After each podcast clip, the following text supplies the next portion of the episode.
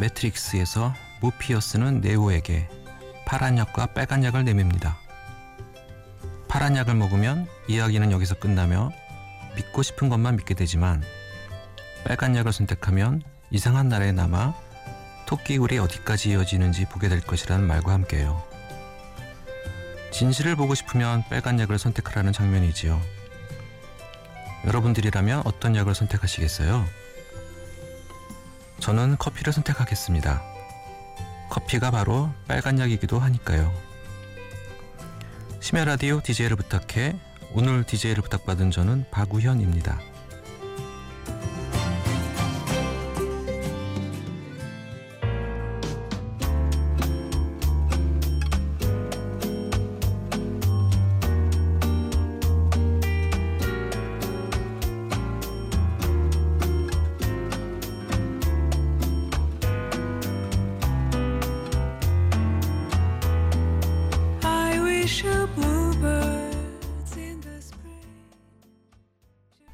첫 곡으로 리사우노의 I Wish You Love 들으셨습니다.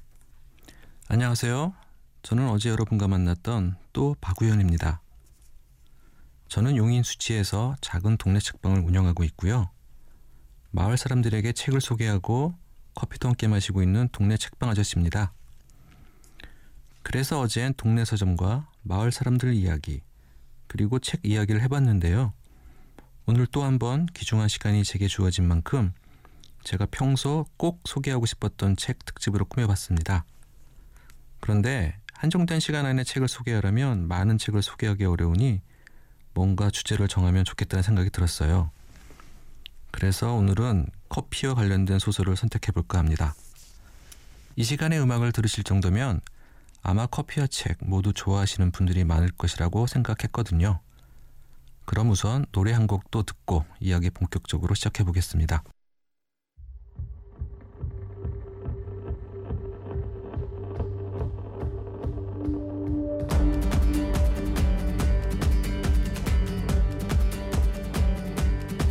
Can you feel it? Now it's coming back. We can steal it. If we bridge this gap, I can see you through the curtains of the waterfall. 방금 들으신 곡은 셰파드의 제로니모였습니다. 제로니모는 용기 있는 인디언 주장 이름이었다죠. 그래서인지 용기가 필요할 때 제로니모를 외친다고 합니다. 여러분들은 용기가 필요할 때 어떻게 하시는지요? 저는 커피를 마십니다. 직접 손으로 커피를 갈고 커피를 내리는 일련의 과정을 겪다 보면 어느새 커피는 나의 중심에 들어와 세상과 대면할 용기를 주곤 하죠. 오늘 첫 번째로 소개드릴 소설도 같은 맥락이라고 생각하는데요. 바로 김탁환의 노서와 가비입니다. 이 책은 지난 2012년 가비란 제목의 영화로도 만들어졌는데요. 아무래도 영화는 장르의 규칙에 따라 각색을 해야 되다 보니 원작과는 다른 색깔의 작품이 되었습니다. 그런데 또 이게 각색의 맛이기도 하지요. 하지만 오늘은 책 소개를 하는 날이니 소설 노소와 가비 이야기를 해볼까 합니다. 소설 노소와 가비는 사랑보다 지독하다 란 부제가 붙어 있는데요. 노소와는 러시아를 뜻하고 가비는 커피란 말의 한자를 빌려와 표기한 것이라 합니다. 그러니까 풀어보면 사랑보다 지독한 러시아 커피쯤 될까요? 여권의 딸로 태어나 청나라 말과 러시아 말에 등통한 주인공 어량은 아버지가 역모에 휘말려 억울한 누명으로 처형을 당하자 러시아로 피신합니다. 러시아에서 우여곡절을 겪으며 월향은 따냐가 되고 이젠 유럽 귀족을 상대로 사기를 치는 사기단의 멤버로 활약합니다. 이 와중에 만난 운명적 남자 이반. 이 둘은 의기투합해서 사기단을 꾸립니다. 러시아 황제의 대관식 참석을 위해서 민영환이 이끄는 조선 사절단이 온다는 정보를 입수한 이들은 황제의 하사품을 빼앗겠다는 과감한 계획을 세웁니다. 그러나 어디 인생이 계획대로 될 리가 없지요. 사기단 누군가의 배신으로 계획은 수포로 돌아갑니다. 그 후 따냐는 민영환의 부탁으로 아관 파천 중인 조선의 임금 고종의 바리스타가 되고 이반은 조선 침략을 위해 고종을 없애려는 일본 측 사람이 됩니다. 고종의 바리스타인 따냐를 이용해서 고종을 독살하려는 일본의 음모에 말려드는 따냐. 고종을 또 하나의 남자로 생각하게 되는 따냐는 점점 의심이 짙어지는 이반의 실체 사이에서 고민을 합니다. 자, 따냐와 이반, 그리고 고종과 대한제국의 운명은 어떻게 될까요? 김탁환의 소설 노서와 가비는 러시아 커피를 좋아했던 따냐의 지독한 사랑 이야기이자 의심에 대한 이야기라고 생각합니다. 같이 살아가야 할 사람을 끊임없이 의심하면서 산다는 것만큼 지독한 것도 없겠죠. 따냐의 러시아 커피는 이런 의심의 혼돈 속에서 따냐를 차분하게 해줄 뿐 아니라 용기를 갖게 해줍니다. 그러고 보면 따냐의 아버지는 따냐에게 아주 큰 유산을 준 것 같습니다. 노서와 가비 아직 못 본 분들이라면 이번 여름 꼭 한번 읽어보시기 바랍니다. 그럼 따냐의 앞날에 행운이 있기를 바라면서 노래 듣겠습니다. 크리스트 버그의 Here is Your Paradise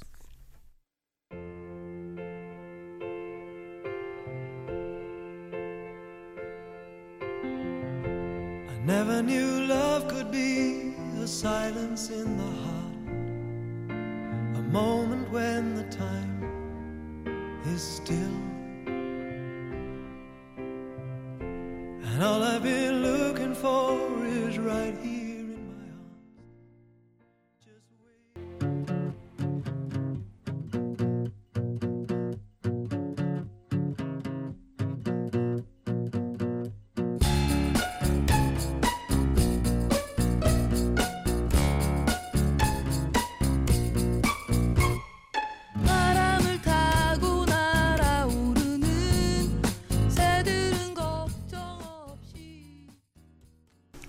네, 커피 한 잔이 있다면 그게 천국이죠. 크리스트버그의 Here is Your Paradise 이상훈의 비밀의 화원 이어서 들었습니다. 인생을 살다 보면 우연한 기회로 생각지도 못했던 길에 들어서는 경우가 있지요. 지금처럼 DJ를 부탁받은 일도 그런 일 중 하나겠지만 저는 이런 우연성이 많았던 것 같습니다. 대략 10년 전 몸이 크게 아팠던 적이 있었어요. 후유증으로 한 1년 동안 아무 일도 못하고 지낸 적이 있었습니다. 그때 걸려온 전화 한 통화가 또 한 번 내 인생의 축을 틀어버립니다. 모 시민단체에서 공정무역 커피 사업을 계획 중이었는데 제가 참여하게 된 것이죠. 저는 커피를 더욱 잘 알아야 잘 팔 수 있지 않을까라는 생각에 커피에 관련된 책을 이거저거 읽기 시작했습니다. 그때 만난 책이 커피 견문록입니다. 커피 견문록은 소설은 아니지만 소설보다 더 소설 같은 여행기입니다. 이 책의 작가 스튜어트 리 앨런은 커피가 처음으로 생겨난 아프리카 에티오피아부터 커피의 전파 경로를 따라 여행을 시작합니다. 한 잔의 커피를 마시기 위해 때로는 위험을 무릅쓰기도 하는데 어찌된 일인지 앨런은 위험 상황에서도 왠지 여유가 있다고나 할까요? 아마도 그에겐 커피가 있었기 때문이 아닐까 싶습니다. 아프리카에서 아라비아 반도, 그리고 인도와 유럽을 거쳐서 미국을 횡단하는 그의 커피 여정은 단순한 여행기를 넘어선 작가로서의 세상과 인생에 대한 통찰이 담겨 있습니다. 또한 커피가 인간을 어떻게 변화시켰고 사회를 바꿔왔는지를 또 우리의 앞날에 어떤 커피가 기다리고 있는지 재밌는 입담을 통해 전해줍니다. 커피는 처음엔 이슬람 수피 교도들이 밤 기도 중에 복용한 비밀스럽고도 성스러운 음료였다고 합니다. 그래서인지 커피에 대한 기록은 다른 농작물에 비해서 자료가 많지는 않습니다. 기온에 대한 진실은 감춰진 채 전설로만 남아있는 커피. 커피를 마심으로써 우린 서로 이런 비밀을 공유하는 셈이 되었는데요. 수피 교도들이 심야에 커피를 나눠 마시며 비밀스러운 집회를 했듯이 우린 지금 함께 라디오 앞에 모여 있습니다. 어떻게 보면 라디오가 커피일 수도 있겠네요.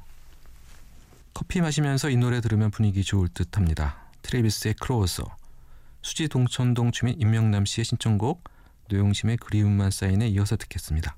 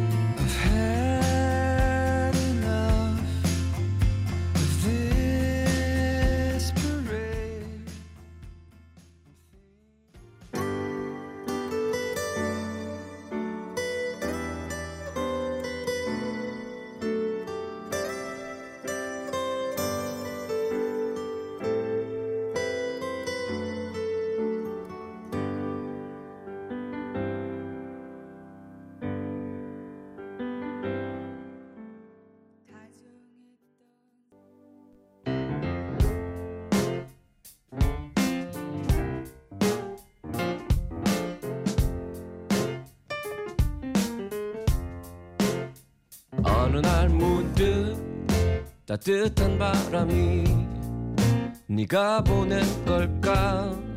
네 냄새가 나 참 향기롭다. 참 오랜만이다. 보고 싶다. DJ를 부탁해. 심야 라디오 DJ를 부탁해 저는 오늘의 DJ 박우현입니다 얼마 전에 흥미로운 기사를 봤습니다 지구의 두 번째 달이 발견됐다는 뉴스였어요 원래는 소행성이었는데 지구 중력에 이끌려서 이제는 지구 궤도에 들어와 공전을 하고 있다는 겁니다. 지름이 약 100m 정도라서 눈으론 보이지 않는 게 안타깝지만 왠지 어린 왕자가 살고 있는 행성이 아닐까란 엉뚱한 생각도 하게 되네요. 두 개의 달이라고 하면 무라카미 하루키의 1Q84란 소설을 빼놓을 수 없겠죠? 두 개의 달이 뜨는 1Q84년도의 세상을 기억하실 분 많으실 텐데요. 커피와도 참 잘 어울리는 소설이 아닐까 싶습니다. 아니, 커피가 아주 많이 필요할 수도 있겠네요. 아오마메와 댕구는 어릴 적 같은 학교 동급생이었고 각각 부모로 인한 아픈 기억이 있다는 공통점이 있습니다. 서로는 사랑의 감정을 느꼈지만 둘 다 성인이 된 지금은 서로가 만날 수 없는 상황입니다. 아오마메는 헬스 트레이너로 일하지만 진짜 중요한 일은 성폭력을 행사한 남자들을 죽이는 일종의 살인 청부 업체입니다. 그녀는 교통 정체 중인 수도고속도로 비상계단을 타고 내려가다가 1Q84년도의 세계로 들어갑니다. 한편 댕고는 수학학원 선생이지만 소설가의 꿈을 갖고 있습니다. 난독증이 있는 훅가에리의 공기 번데기란 작품을 편집자의 부탁을 받고 써내려 갑니다. 공기 번데기가 공전의 히트를 하자 댕고 주변에 이상한 일들이 일어납니다. 아버지의 병실에서 댕고도 1Q84년도의 세계로 들어갑니다.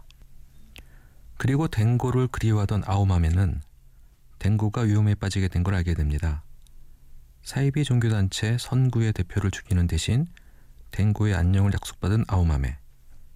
과연 이 둘의 운명적 사랑을 이루게 될까요? 이 소설은 누군가에게는 사랑 이야기, 또 누군가에겐 부조리에 관한 소설로도 익힐 수 있을 텐데요. 저는 아오마메의 외로움과 두려움을 견디게 해준 게 바로 커피가 아니었을까라는 생각을 합니다. 커피는 사람들에게 안정을 주기도 하니까요. 또 노래 듣고 갈까요? 김창완 밴드의 12살은 12살을 살고 16은 16을 살지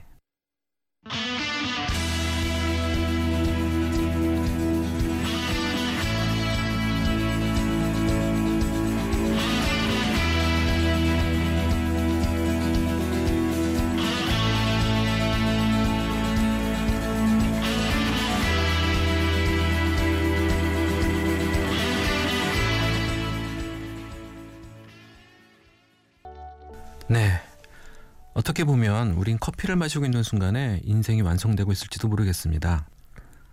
여러분들이 서점에 가시면 알겠지만 커피 관련 책들이 수없이 많습니다. 그만큼 커피 문화가 우리 삶에 더 가깝게 들어왔다는 방증이겠죠. 커피 역사부터 커피 추출 가이드북 형태의 실용서까지 다양한 책들이 나와 있는데요. 커피 한 잔 더라는 만화만큼 애절한 커피 연가는 아직 제가 보지 못했습니다. 야마카와 나오토란 작가의 커피 한 잔 더라는 작품인데요. 그림체도 독특해서 마치 판화를 보는 듯합니다. 핸드드립으로 커피를 내리는 맛이 느껴진다고 할까요? 페이지를 넘길 때마다 상상 속의 커피향이 스며옵니다. 이 만화 작품은 여러 편의 에피소드로 구성되어 있는 단편 모음집인데요. 사람과 사람이 만나면서 생기는 충돌과 간극에 대한 이야기를 담고 있습니다. 하지만 에피소드마다 펼쳐지는 커피와 인생 이야기가 가로 세로 잡혀서 교차한다고 할까요? 묘한 공통점을 이룹니다. 제가 좋아하는 에피소드는 바빌론 재방문 편입니다.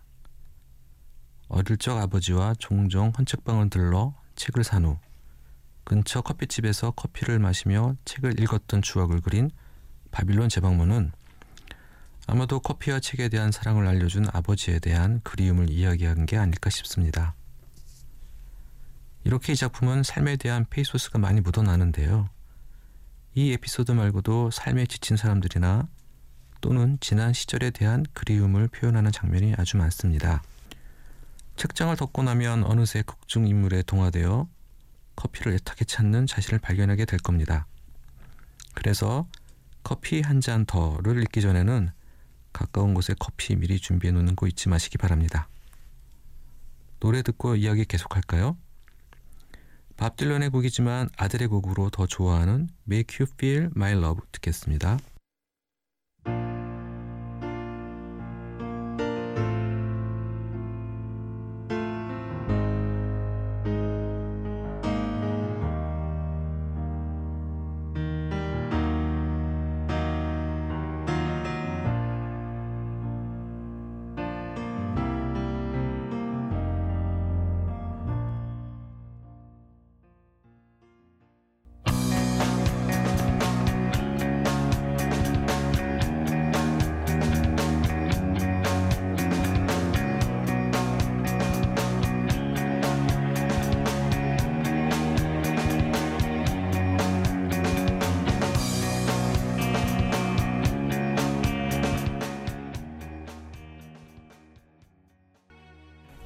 아델의 Make You Feel My Love에 이어서 델리 스파이스의 차우차우 들었습니다. 네, 어느덧 마지막 책 소개할 시간이 됐네요. 커피의 유래와 역사에 대한 이야기를 찾다 보면 커피가 초기엔 약으로 쓰였던 전설과 기록이 많이 나옵니다. 그런데 오늘날 커피는 심리적 치유에서 더욱 빛을 발하는 것 같습니다. 우리 현대인들이 겪고 있는 삶의 무게와 외로움에 대한 방증이기도 한 것 같은데요. 이처럼 커피집에 들어가 음악을 듣고 커피 한 잔 마시는 것만으로도 위로를 받을 수 있다면 그것이 바로 치유이자 힐링이 아닐까 싶은데요. 마지막으로 소개할 책은 무리사와 악기오의 무지개 곧 찻집이란 소설입니다. 바로 커피가 주는 신비로운 치유와 위안을 말하고 있기도 합니다. 실제로 작가는 일본 치바에 존재하는 카페를 배경으로 썼다고 합니다. 바다가 내려다 보이는 해안 절벽에 위치한 그림 같은 작은 커피집. 이 커피집엔 오늘도 사연이 있는 누군가가 우연히 찾아옵니다. 병으로 아내를 잃은 남자는 4살짜리 딸아이와 무지개를 쫓아서 무작정 여행을 떠났다가 무지개곳 찻집에 도착한다거나 취업에 계속 실패하는 취준생이 머리를 식힐 겸 오토바이를 타고 가다 기름이 떨어져서 찾아온다거나 장기 불황으로 생활고를 이기지 못하는 남자가 도둑이 되어 무지개 고찻집을 털러 온다든가 하는 다양한 에피소드가 있습니다. 커피집 주인 에스코 할머니는 이들을 위해서 맛있는 커피 한 잔을 불쑥 내밀거나 음악을 틀어줍니다. 그러면 방문자들과 에스코 사이에 어떤 화학작용이 일어나 서로의 울림을 나누게 됩니다. 동일본 대지진 참사를 겪고 시리에 빠지고 장기 불황으로 희망을 잃어버린 일본인들에게 용기와 희망의 메시지를 주고 싶었다는 작가 무리사와 기호는 무지개꽃 찻집에 걸려있는 무지개 그림처럼 무지개 너머의 희망을 보여줍니다. 우리에게도 꼭 필요한 소설이 아닐까 싶습니다.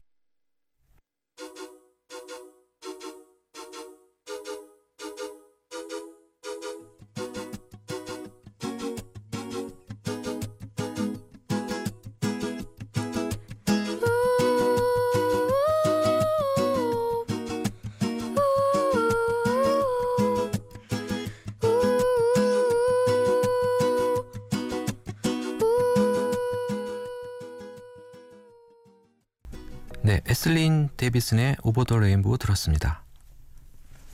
자, 어느새 마칠 시간인데요. 이제 여러분과 저는 저 옛날 비밀스럽게 커피를 공유한 수피 교도들처럼 음악과 커피를 함께한 친구가 되었습니다. 지난 이틀 동안의 만남을 통해 저 또한 많은 위안을 얻고 갑니다. 여러분 모두 커피가 함께하기를 바랍니다. 나나무스쿠리의 와이워리로 마무리하겠습니다. 지금까지 들어주셔서 고맙습니다. 심야 라디오 DJ를 부탁해 지금까지 오늘의 DJ 박우현이었습니다.